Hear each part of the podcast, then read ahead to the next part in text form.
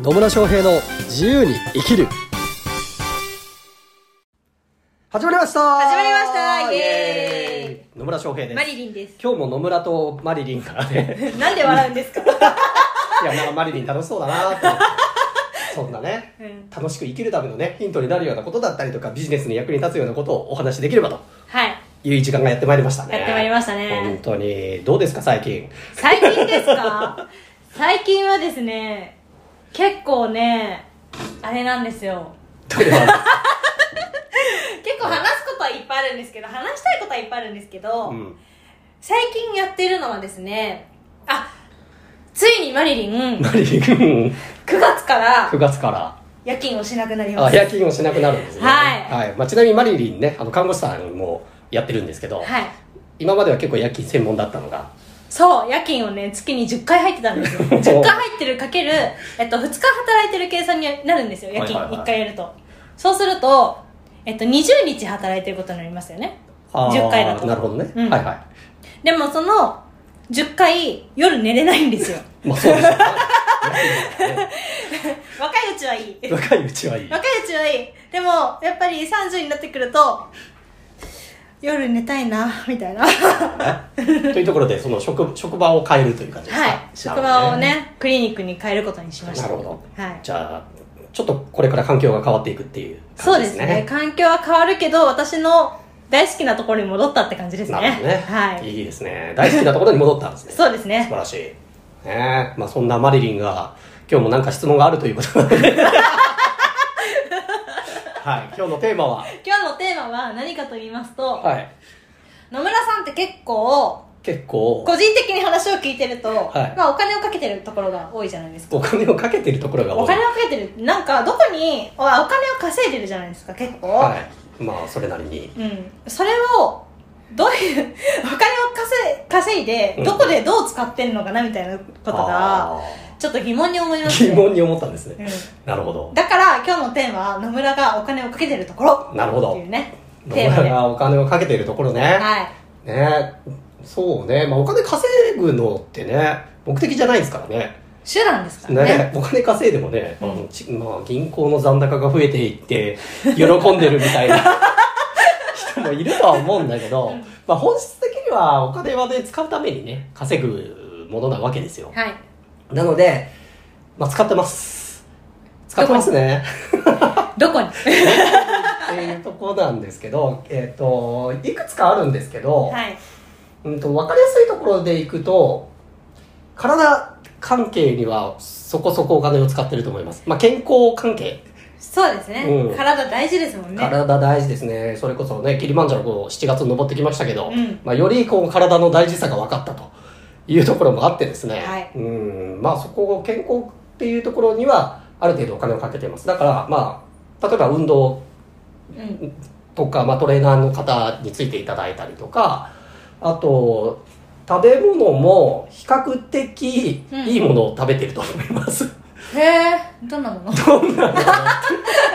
まあなるべくなんかねあのオーガニックなものにしするとか。はいはいはい。まあでもほほね一個一個はちっちゃいかもしれないけど結構毎日食べるもんじゃないですかすね。食事って。うん。だからそういう意味では多分一般的な、まあ、それこそ私が会社員だった時代に比べると食事いわゆるエンゲル係数はだいぶ上がってるんじゃないですかっていう いいもの食べるようになってるから、うんうん。まあ、いいものって別にそんな高級なものっていうよりは素材がいいものとかっていうのにはお金をかけてたりしますね、うんなのでまあ運動もそうだし食事っていうところもそうだし、うんそこは、まあ、ね、あの、贅沢をしてるっていうよりは、いいものを取ろうというところで、ある程度お金をかけてるかなっていうところではありますね。はい。ねまあ、マリリンもね、食事は、そうですね。私私基本的に食べないことが多いです。食べこないことが多いんですけど。う、多いんですけど、多いんですけど私は、えっと、無農薬有機野菜を扱ってる、うんうん。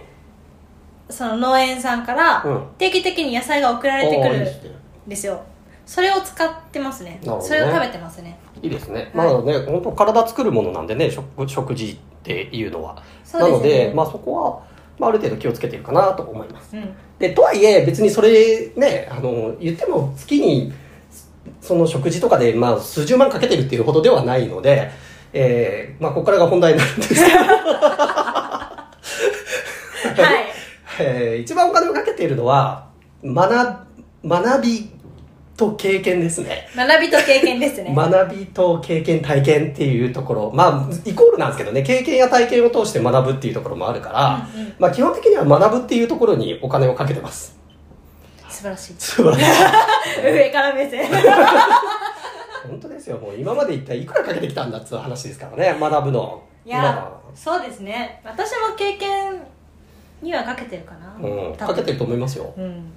そう。だから、まあ、それこそね、起業した当初って、私全然まあ売れなかった時代もあって、まあ、それでビジネスを、こう、成功させようと思った時には、やっぱり人から学ぶっていうの大事だなと思ったので、うんこう、ね、いろ、まあ、セミナーに参加したりとか、まあ、コンサルの方についていただいたりっていうところで、自分のビジネスを作っていったりとか、まあ、学びを深めていくっていうのをやってましたね。うんまあ、ある年なんかはね、まあ、ね結構な金額使ってますからね。ちょっと桁がちょっと言えないぐらい。えちなみにいくらでした？ちなみにまあまあ、あの、1000万は超えてます。その年だけで。っていう年もあります。なるほど。うん。まあその年はね、本当にもう学びに集中するっていうので、売り上げ、売り上げのほとんどを学びに投下してたみたいな感じだったからな。すごいですね。そういうところでいくと、まあ普通にね、あの、うん田舎だったら家買えるぐらいの金額は起業してから使ってますかね。そのセミナー代 コンサル代っていうところには。そうそうそう。で、まあなんでそれをそんなにお金かけるかっていうと、やっぱ学ん、まあ学んで終わりだとあんま意味ないんですけど、ね学んだことを実践することによって、こう、まあ、あビジネスだと分かりやすいんですけど、学んだことを実践することによって自分の売り上げが上がっていく。で、要は投資に対してリターンが大きいっていうのを知っているので、うん。まあ学んでいくっていうのをやってるんですよね。やっぱ自分でこう試行錯誤をするよりも、もうすでにこう一流の人たちとかが経験したものを学んだ方が早いっていうところがあるので、そうでなので、こう、未だに学び続けてるっていうところありますね。ね、また9月中旬からハワイに学びに行きますからね。さすがです。本当ですよ。もうこの状況下でよく海外に行って、そういうあの講座を受けようとするなって、自分でも思うもんね。本当に。まあでもそれは私からしたらさすがとしか言えない。本当ですよ、もうね。しかもさすがは褒め言葉だからね。そうそうそう。まあ、講座代もかかるしね、飛行機代もかかるし、宿泊費もまあまあかかるし、あと検査代とかもかかるからね。そうですね。そうそう。なんです。なんで、まあそういう学ぶ、まあ講座を受けるとか、まあ、セミナーを受けるとかっていうところは結構、未だに学び続けてますうんうね。ん。まあね。だから自分がこう成長していくとか、知らないことを知るっていうのが好きだっていうところもね、うん。もちろんあるからだと思うんですけどね。あの、探求心がすごいですね。探求心ね。好奇心か。好奇心ね。まあ、うん特定の分野だけどね。うんうんうんなんか自分が興味あるところは、なんか結構とことんまで学びたくなっちゃうんで。どんなことに興味があるんですか？きどんな、えっ、と、企業当初はやっぱりマーケティングとかビジネス系っていうところうがん。中心だったんですよ。うん。うん。で、とはいえ、まあそれについては今もうなんかマーケティングとかセールスをがっつり学ぶっていうよりは、今はコミュニケーションだったりとか、まあ人の心理的なとこ、心的なとこ、心的なとこ。に興味があって、そこですね。だからし、まあ、心理学と言っていいのかな。うん、まあ、そういうコミュニケーションとか、こう、ね、人の心はどう動くのかとか、あと哲学的なところ、生き方とは何かみたいな。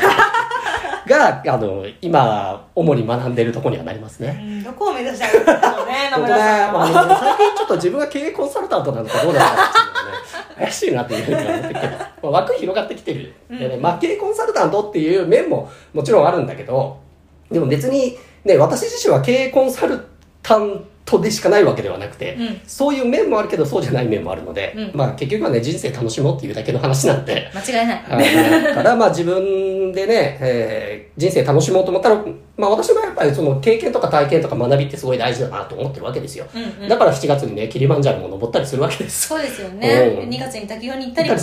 そうそうそうそうで今度スカイダイビングもねね。ってやっぱ新しい経験とか今までやったことがないことを経験するっていうのもすごく大事なと思っていて、うん。で本当キリマンジャロねまあ、それまで登山って高尾山しか登ったことがない人間が、うん。いきなりね、あの5895メーターのキリマンジャロに行って、頂上に着いたっていうところはね、うん。まあ、これもね、本当にいろんな学びがあったし、こういろんな体験、経験ができたんですようんうね。んうん。で、やっぱりこう、経験する、体験することがすごい大事だなっていうのを再確認できたのが、まあ、キリマンジャロですね。うんもちろんセミナーとか講座を受けるっていうところもすごく大事だし、まあ、ある意味それもね、先生から直接習うっていうところでは体験の一部というふうにも言えるんだけど、うんえっと、ただ単に学ぶだけじゃなくて、やっぱこう、実際に体験するっていうことね、これもすごい大事だなと思います。そうですねだから、あね、それこそ滝行もそうだし、ね、キリマンジャロ登ったりもそうだし、うんなんかこう、や、ねあ、あんまり人がやらなくてやったら面白そうなものっていうのはどんどんチャレンジしていこうというふうに思ってますね。はいはい。で、まあ、そのキリマンジャロの体験っていうのは、すごく、まあまあ、それこそね、お金もすごいかかったんですけど、登るのもね。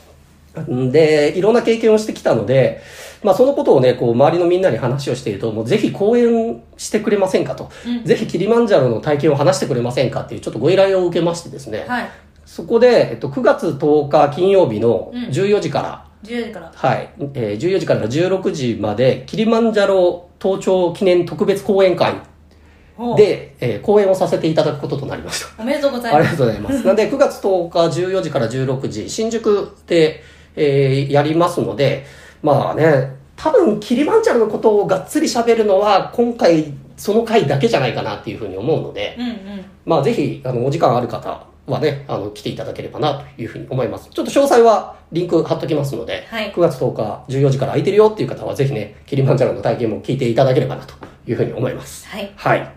というところでね、まあお金をかけるところ、まあ体、健康もそうだし、まあ自分の経験とか体験とか学びっうんていうのが、まあ一番かなと思います。はい。まあそれが人生の豊かさにつながってくるんじゃないかなって、まあ私は思ってるんでね。そうですね、うん。そうなんです。なので、まあね、お金のかけ方人それぞれだとは思うんですけど、ぜひね、こう自分自身の人生を豊かにできるようなものにね、うんえーお金を使っていくっていうことをお勧めはしますよ。はいはい。というところでよろしいでしょうか？よろしいですよろしいです。はい。まあそんな感じで、えーお伝えしてますけれども、もしね、あの疑問とか質問とか、あこういうテーマを扱ってほしいということありましたら、ぜひ、えーコメントとかメッセージいただければと思います。はいはい。では今日も最後までお聞きいただきありがとうございますあり。がとうございますそれではまた次回お会いしましょう。さよなら。